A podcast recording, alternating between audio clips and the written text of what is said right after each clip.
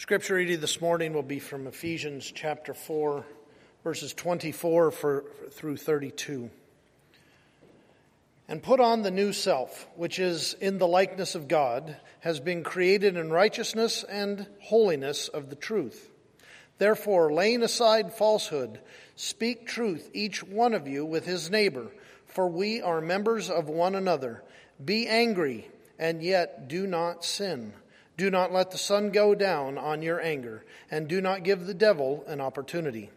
He who steals must no longer steal, but rather he must labor, performing with his own hands that what is good, so that he will have something to share with one who has need. Let no unwholesome word proceed from your mouth, but only such a word as is good for edification, according to the need of the moment, so that it will give grace to those who hear it. Do not grieve the Holy Spirit of God, by whom you were sealed for the day of redemption. Let all bitterness and wrath and anger and clamor and slander be put away from you, along with all malice. Be kind to one another, tender-hearted, forgiving each other, just as God in Christ also has forgiven you. Amen. Amen. Thank you so much. And good morning, everybody. It's good to see you all. I missed you. I wasn't here last Sunday, but I understood you had a great day of worship together, and it's great to be back with you today. I want to start by telling you about a little something that happened when I was in the airport, and one of the reasons that I'm actually really grateful for masks. This is just kind of such an intriguing twist that I encountered. So I'm standing at the gate waiting to board my flight to come from Dallas to here. I got rerouted this weekend because of flight cancellations.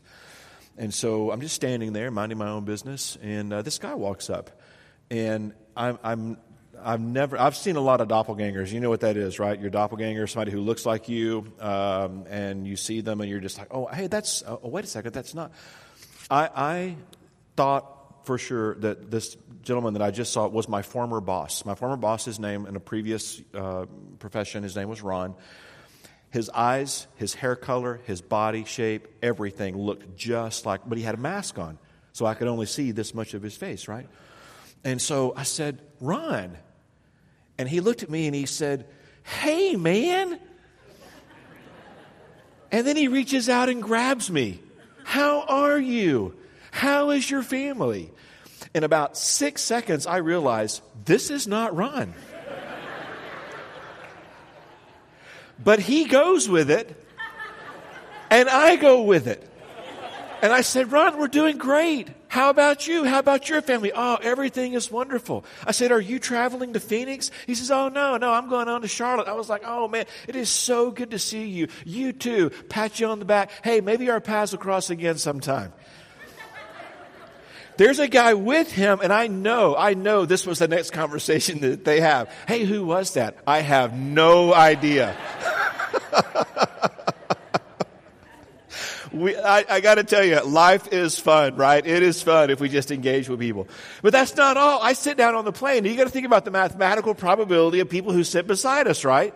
I mean, think about the number of people that get on a plane. They're all completely full these days. This lady sits down, and I find out it's Jaden's boss that actually is sitting down with me on the plane.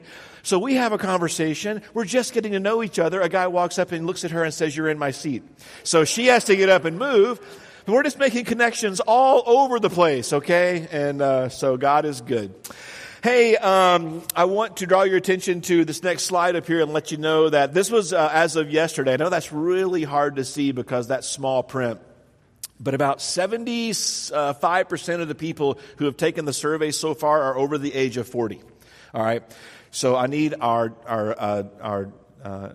younger Xers and our millennials and our digitals or whatever the next generation, the Zs, are coming up.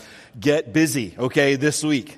Get busy this week. You got plenty of time to take it. I want to let you know we are listening to every single voice. and we are putting everything together thematically. Had a great conversation with the elders over the weekend, a great conversation with the search team over the weekend, and really looking forward to seeing this information be shared with you probably within the next 2 to 3 weeks. Once we get the data and crunch everything, we'll be able to push that out. So that's a really, really exciting time. Also, I'm going to be here next weekend. The search team is not meeting together. We may be meeting for some one-on-one coaching. So I've got some time next Saturday. If any of you would like to meet for a coffee, or if you'd like to meet for breakfast or for a lunch, that would be great. I'm staying with Mike and Tina, so I'm not going to invite you to their house. I'll meet you like at a Panera or something. But would love to connect next Saturday if you would like to spend some one-on-one time. If all of you respond at the same time, that's going to be a little awkward with about 200 of us showing up at Panera at the same time. But we'll call ahead if that's the case. Okay, so there you go. All right, so we're in week 4 of an 8-week series on the book of Nehemiah. And so the first 3 lessons that we shared as we looked at Nehemiah, we really focused on getting to know the heart of the man Nehemiah by studying the book of Nehemiah. And so if you missed those first 3 sermons in this lesson, you can go to mesachurch.org. And you can listen to those lessons, which will give you some backdrop for where we are today and where we're going for the next few Sundays. And so I want to start today with a question. We've been real text-heavy over the past 3 sermons. We're going to be really text-heavy today. So if you've got your Bible, please, please get it out. If you've got a pen, jot down some of these scripture references. I would love to ask you to go back and explore these more as your week unfolds.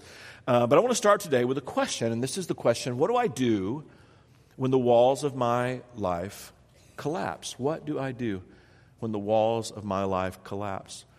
And we're going to talk about a little practical application this Sunday and next Sunday as we entertain this question. So we're going to be in the book of Nehemiah, chapter 3, and we're going to look at several other passages as well, some in the Old Testament, some in the New, to reinforce what we learn from the text today.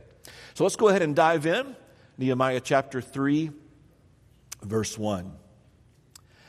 Eliashib, the high priest, and his fellow priest went to work. And remember, the walls of Jerusalem are in ruins. So that's what they're working on, restoring the walls of Jerusalem.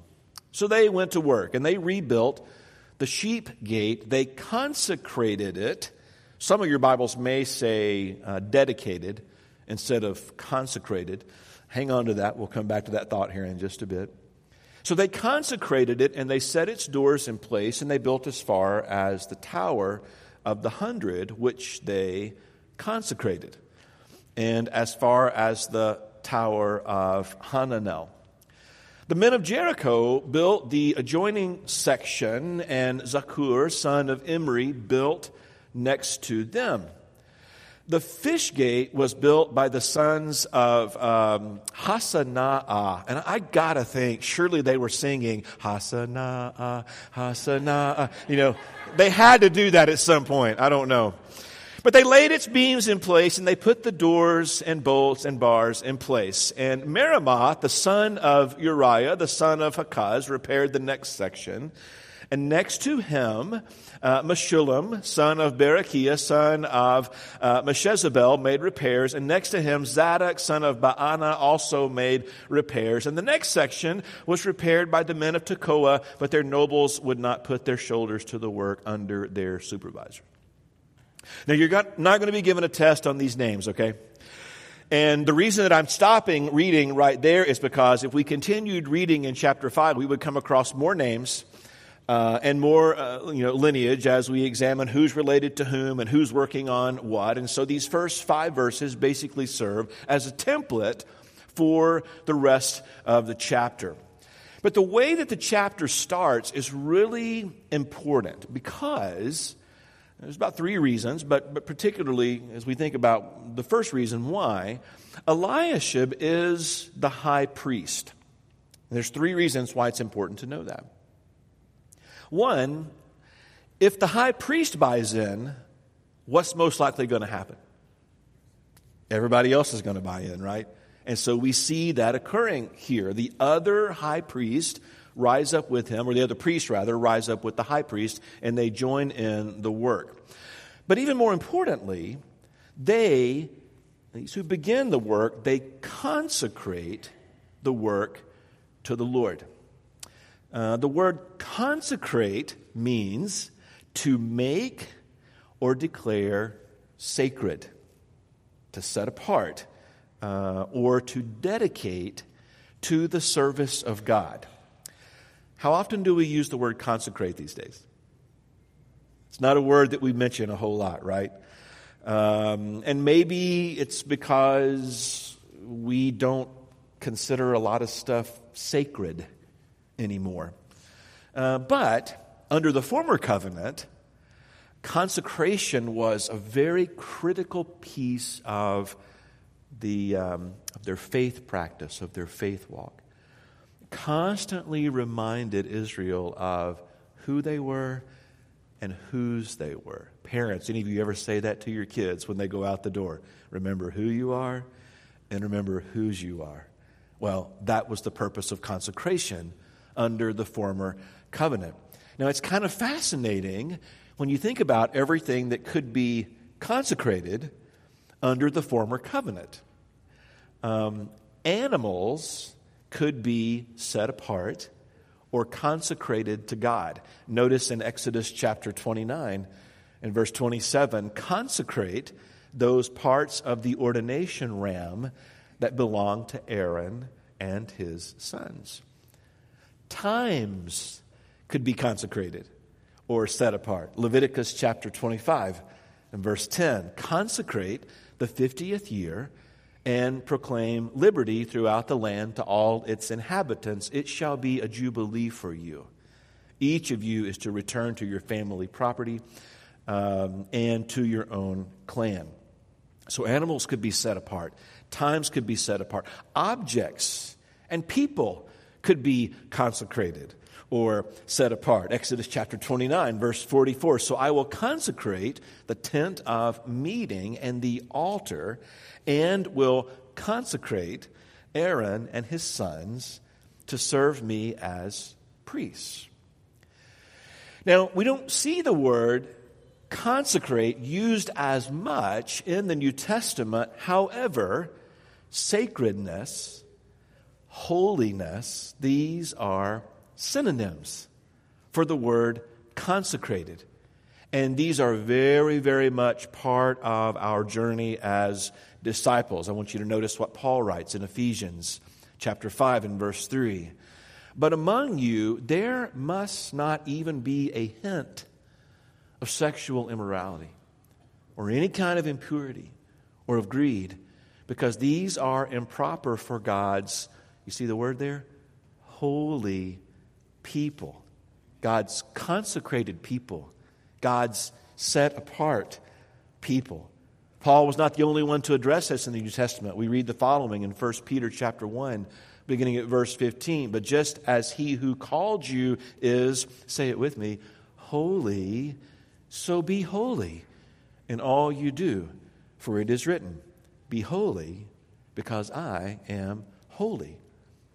Our modern word holiday, you all know this, right, comes from what phrase? What is holiday? What's it derived from? Holy day. Yeah, holiday is derived from the phrase holy day. And what does that mean? It means a day that's set apart.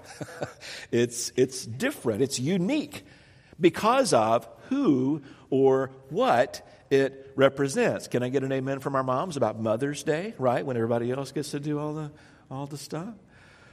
God does the same thing with his people. God sets us apart for a unique purpose, for a unique reason. I want you to notice some insight here that Peter brings to this setting apart. I think this is just some of the most beautiful language and one of the most incredible charges in all of the New Testament. In 2 Peter 1, I just want to start reading in verse 5. 3 rather, and we'll go on through 5 and beyond. His divine power has given us everything we need for a godly life through our knowledge of him who called us by his own glory and goodness. And then moving to verse 5. For this very reason, make every effort to add to your faith goodness, and to goodness, knowledge, and to knowledge, self-control, and to self-control, perseverance, and to perseverance, godliness, and to godliness, mutual affection, and to mutual affection, love. Because if you possess these qualities in increasing measure, in other words, if you grow more and more and more in these qualities, they will keep you from being ineffective and unproductive in your knowledge of our Lord Jesus Christ. But I want you to notice what he says next. But whoever does not have them is nearsighted and blind, forgetting that they have been, say that word with me, cleansed. That's set apart. That's consecrated. That's holy. Set apart, cleansed from their past sins. So practicing the spiritual disciplines, embracing the qualities and the characteristics that Peter describes, practicing these spiritual disciplines, that's what keeps our eyes open to see where God is at work. That's what keeps our ears open to hear the voice of God in everything that we do. But practicing spiritual disciplines is not what makes us holy. Only the blood of Christ can cleanse us from our sins. If we're not careful, a spiritual discipline can actually become an idol. And I think that's why Paul warns us in Ephesians chapter 2, for it is by grace you have been saved, through faith. And this is not from yourselves. It is a gift of God. It's not by works, so that no one can boast. So being consecrated, or being set apart, being made holy. That's about what God does through the resurrected Christ. And when I believe this with all of my heart, that compels me to action as a believer. And I think even under the old covenant, those who were around Nehemiah, I think they understood this. They weren't setting the gates and the walls. They weren't setting those apart to highlight their goodness. They were setting the gates and the walls apart to honor God's goodness, to acknowledge His goodness. And I think when we understand this, I personally believe it's a game changer. Not just in relationship to how I see and how I interact with God, but also in my relationships with my brothers and sisters in Christ. And even in my relationships with those who do not yet know Christ. We see it play out in the Nehemiah text as we become aware of the third reason why listing Eliashib first, the high priest first, is important. The Hebrew text literally says that the high priest rose up with his fellow priests and rebuilt the sheep gate. So you see, instead of the high priest and the other priest focusing on what is lost, they capture a vision of what can be. And they move from a state of just kind of drifting along, just kind of existing. They move from a state of, in large part, inaction to action. And why is this important? Why is it important for us to understand this? Because the walls of Jerusalem aren't the only things that lie in ruins. The resolve of the hearts of the most faithful among them, the resolve of their hearts, was also in ruins. You see, the temple had been restored. We talked about that a few weeks ago. They were able to worship, for the most part, unhindered. However, they're still filled with shame because their forefathers had forgotten God. Nehemiah brings this to their attention. So put another way, that which was once sacred to their forefathers had been cast aside by leaders who wanted one foot in the kingdom of God and one foot in the kingdom of the world, to the degree that, guess what, full circle, nothing was sacred anymore. We talked about this a couple of weeks ago. If you remember this passage from 2 Kings 21, beginning at verse 10, the Lord said through his servants, the prophets, Manasseh, king of Judah, has committed these detestable sins. He has done more evil than the Amorites who preceded him, and he's led Judah into sin with his idols. Therefore, this is what the Lord, the God of Israel, says, I'm going to bring such disaster on Jerusalem and Judah that the ears of everyone who hears of it will tingle. Wow. That's some of the strongest language in the Old Testament. Earlier I mentioned we don't use the phrase or the word consecrate very often these days, and maybe it's because we consider so little sacred. But here's the deal. If nothing is sacred, then what's the only thing that's left? If nothing is sacred, if nothing is holy, if nothing is set apart for God, then what are we left with? Pretty much just our biology, right? Isn't that about the only thing that's left? And if we're left exclusively with our biology, doing that which satisfies my flesh and makes me feel good and kind of get to live my own life and do what I want to do and kind of be my own person, if I want to distance myself from God and just kind of focus on me, here's what I've seen time and time and time again in my own experience and in the lived experience of those who reject God. I think that's when the walls of our lives really begin to crumble, when we just start focusing on taking care of our biology. I have some really good news for you, though. And it's the reason that the story of God is actually called good news. And that is, no matter what you've done, it makes no difference. If you're breathing, you still have hope in Jesus. Your past does not have to be your present, and it doesn't have to be your future. And that's how powerful God's love is. God's love is so powerful that it can restore that which is broken. I think, again, that's why it's called good news. So as we move into Nehemiah 3, if we were to take time this morning to read the entire chapter, there's a few themes that we would see really begin to pop and really begin to surface. And one of those themes is the theme of repairing or restoring. Just read a few verses and you'll see how evident those two themes are. The Hebrew word for repair, and this just amazes me, it occurs 34 times in the Hebrew text, just in chapter 3 alone. So I think it's a theme that Nehemiah wants his readers to understand. He wants them to reflect on and to celebrate what God is doing among and through them. And you know what? God wants the exact same thing for us. I mean, too often we hear about what we're doing wrong.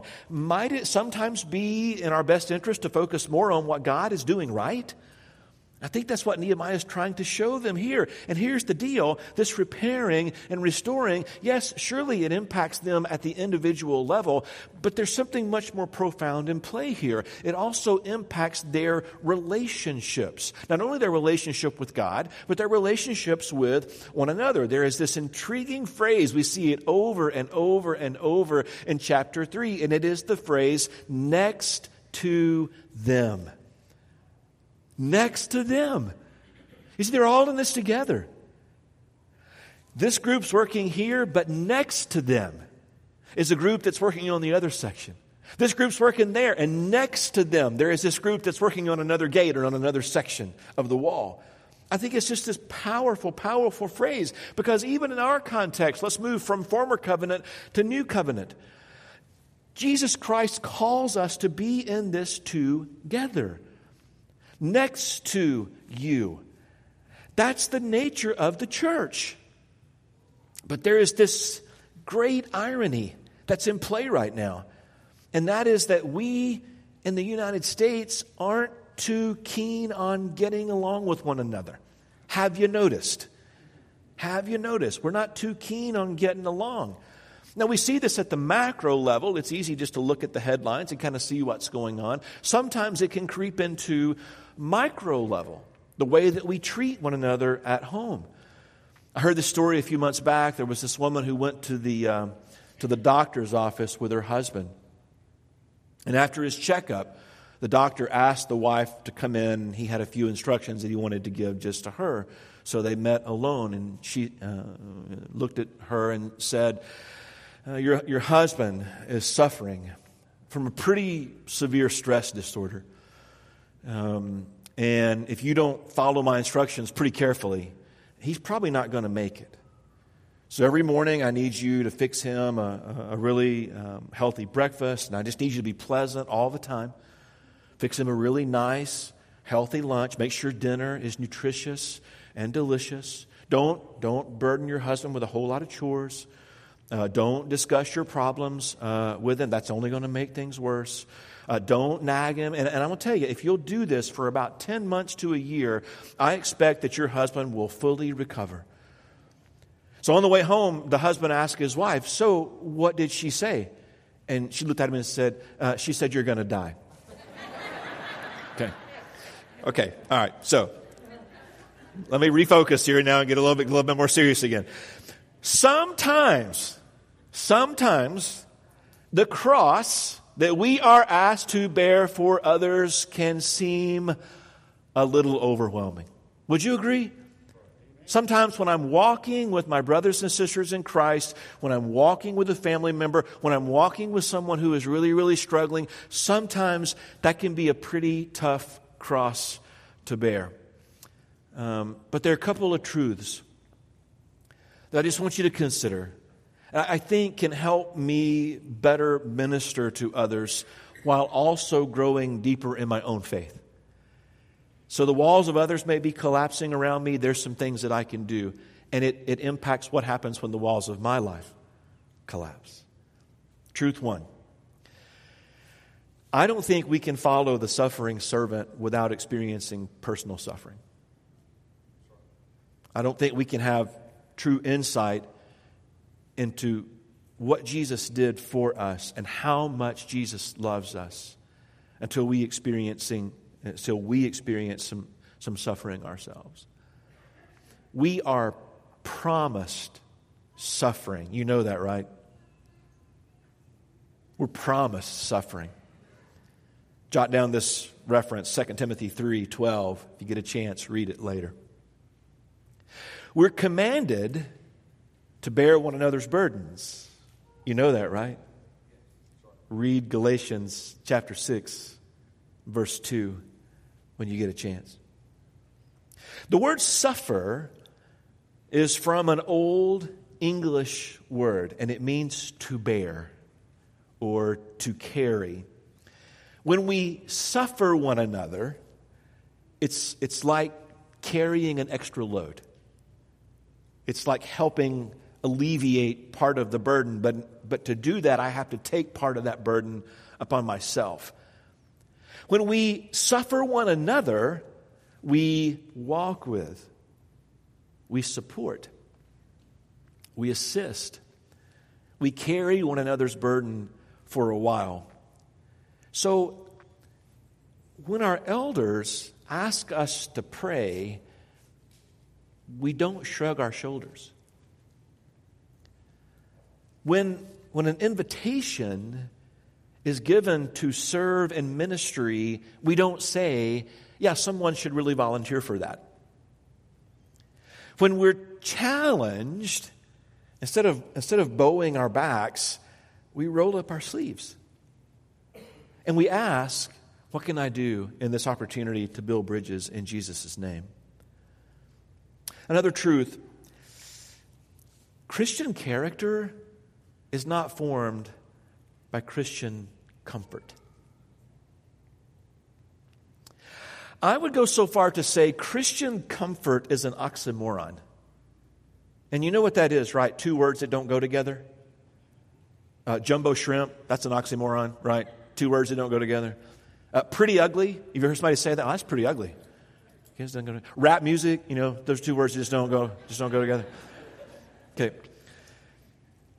Jesus does say in Matthew 11:28, "Come to me, all of you who labor, and I will give you rest." But he doesn't say, "Come to me, all of you who are taking it easy, and I will make it even easier." He doesn't say that.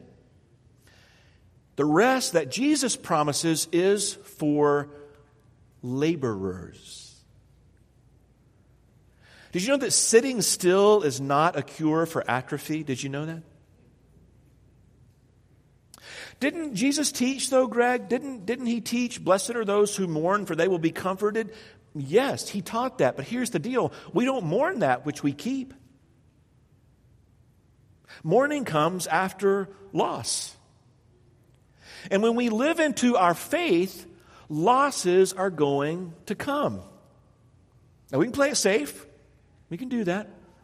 But I believe true followers of Jesus Christ don't know the meaning of that term.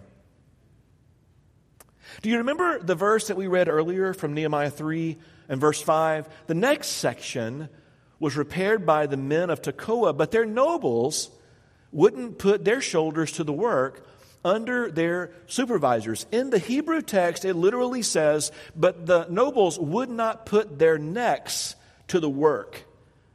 In our modern vernacular, we would say it like this: the nobles wouldn't lay their necks on the line. Nobles have a tendency to get accustomed to comfort. That's how it happened then. The same thing can happen now. And sometimes our desire for comfort can keep us from dealing with our own pain, but also keep us from entering the pain of others. But that's not how God designed the church. As much as we are able, entering the pain of others is one of the best ways to enter our own. I love this quote by Dr. Carl Menninger. He writes, love cures, and he's talking specifically about the love of God. The love of God cures. It cures those who give it, and it cures those who receive it. But we also know there's a qualifier. Scott McKnight writes, but love must be worked at because those with whom we live in our communities are not, unfortunately, innately lovable. You may have seen this meme in various forms. I love everybody. Some I love to be around, some I love to avoid, and others I love to punch in the face, right? Maybe you've seen that before. But I think all of us can agree this is not what God's got in mind. Generally, when things don't go our way as Christians, generally, we often run from each other. When things don't go our way, we run from each other. What if we ran to each other instead? What if we would stop judging others and use those same energies to serve others? Why is it important that we process these questions? Because I fear that if we don't, we're just going to keep running around in circles. Same song, 47th verse. But it doesn't have to be that way. The good news is that Jesus Christ keeps us on firm footing. I never judge you based on what you can or can't do for me. I judge everything in my life because of what Jesus did for all of us. And if that's not good enough, church, I got nothing. I got nothing else to give you. In Colossians chapter 3, verse 25, Paul writes, I have become the church's servant by the commission God gave me to present to you the Word of God in its fullness, the mystery that has been kept hidden for ages and generations, but is now disclosed to the Lord's people. What mystery is he talking about here? Well, the good news is he doesn't keep us in suspense very long. He defines this mystery by noting, to the Lord's people, God has chosen to make known among the Gentiles the glorious riches of this mystery, which is Christ in you, the hope of glory. And here's what's so awesome about this passage. Paul sets this entire section up, his suffering, their faithfulness, the glorious riches of this mystery, which is hope. Paul sets all of this up to point to one person. Jesus is the one we proclaim,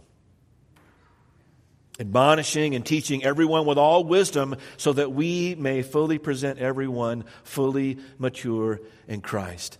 Church, it is all about Jesus. It's All about Jesus. Not so that we just get warm fuzzies Sunday to Sunday. That's not why it's all about Jesus. Not just so that we live a sanitized life that's free from heartache and free from pain. Not so that we avoid suffering, but so that we remain humble enough so that if the walls of my life collapse, I remember I follow a carpenter. I remember he is chief cornerstone. He is firm foundation. He is immovable, he is unshakable, he is unconquerable, and he will not and he cannot be overcome. And because of that, no matter what, neither will we. In the past 8 months, I visited with 2 disciples of Jesus. Both were diagnosed with terminal cancer. Both were believers. Both looked me in the eye just weeks before their death and said, "I'm good. I'm good, because I know where I'm going." So a little while ago, I asked you, what do I do? What do I do when the walls of my life collapse? And if they haven't, they will. We're all going to be in those seasons when life doesn't make sense, when we're just challenged, when we're kind of beaten to death by the winds and the waves of the world. I mean, it's going to happen to all of us. But what do I do as a follower of Jesus Christ, as someone who has been set apart, as someone who is consecrated by the blood of Christ? What do I do? Well, I want to focus on an I, and then I want to focus on a we. And then we'll look at part 2 of this lesson next Sunday. I encourage you to remind yourself daily that in Christ you are consecrated. You are set apart. So that when the temptation comes, if you believe with all of your heart that you are holy because of what Christ Jesus has done in you through the power of his resurrection, it is so much easier to say, "No thanks. No, that's not for me. I'm set apart for unique purpose by Jesus." Remember, you are restored, and remind yourself of that. I've been restored. The person I was is not the person I am. Not because of what I'm doing, but because of what Christ has done through the power of his blood, through the power of his resurrection. And remind yourself, and I think this is so important, I'm not alone. I'm not alone. I also want to encourage us collectively as the body of Christ to remember that we are next to one another. We don't get to distance. We don't get to be Burger King church, you know, have it your way. That's not what it's about. We're in this together, one another. And when we disagree, we don't divide. When we disagree, we dialogue. We pray together. We go into the Word together. We reason together. We try to discern together. And if we get to that place where we can't see eye to eye, well, then we make a decision. We don't make a decision and then I learn anything. That doesn't do anybody any good. Be in this together. Stay committed. Rebuild the walls. There's so many in this community and around, just within pigeon distance of this building. So many people who need Jesus. How can we model reconciliation to them if we can't experience reconciliation in Christ ourselves? The love of God cures us. The love of God cures others. Man, that's a refrain worth repeating.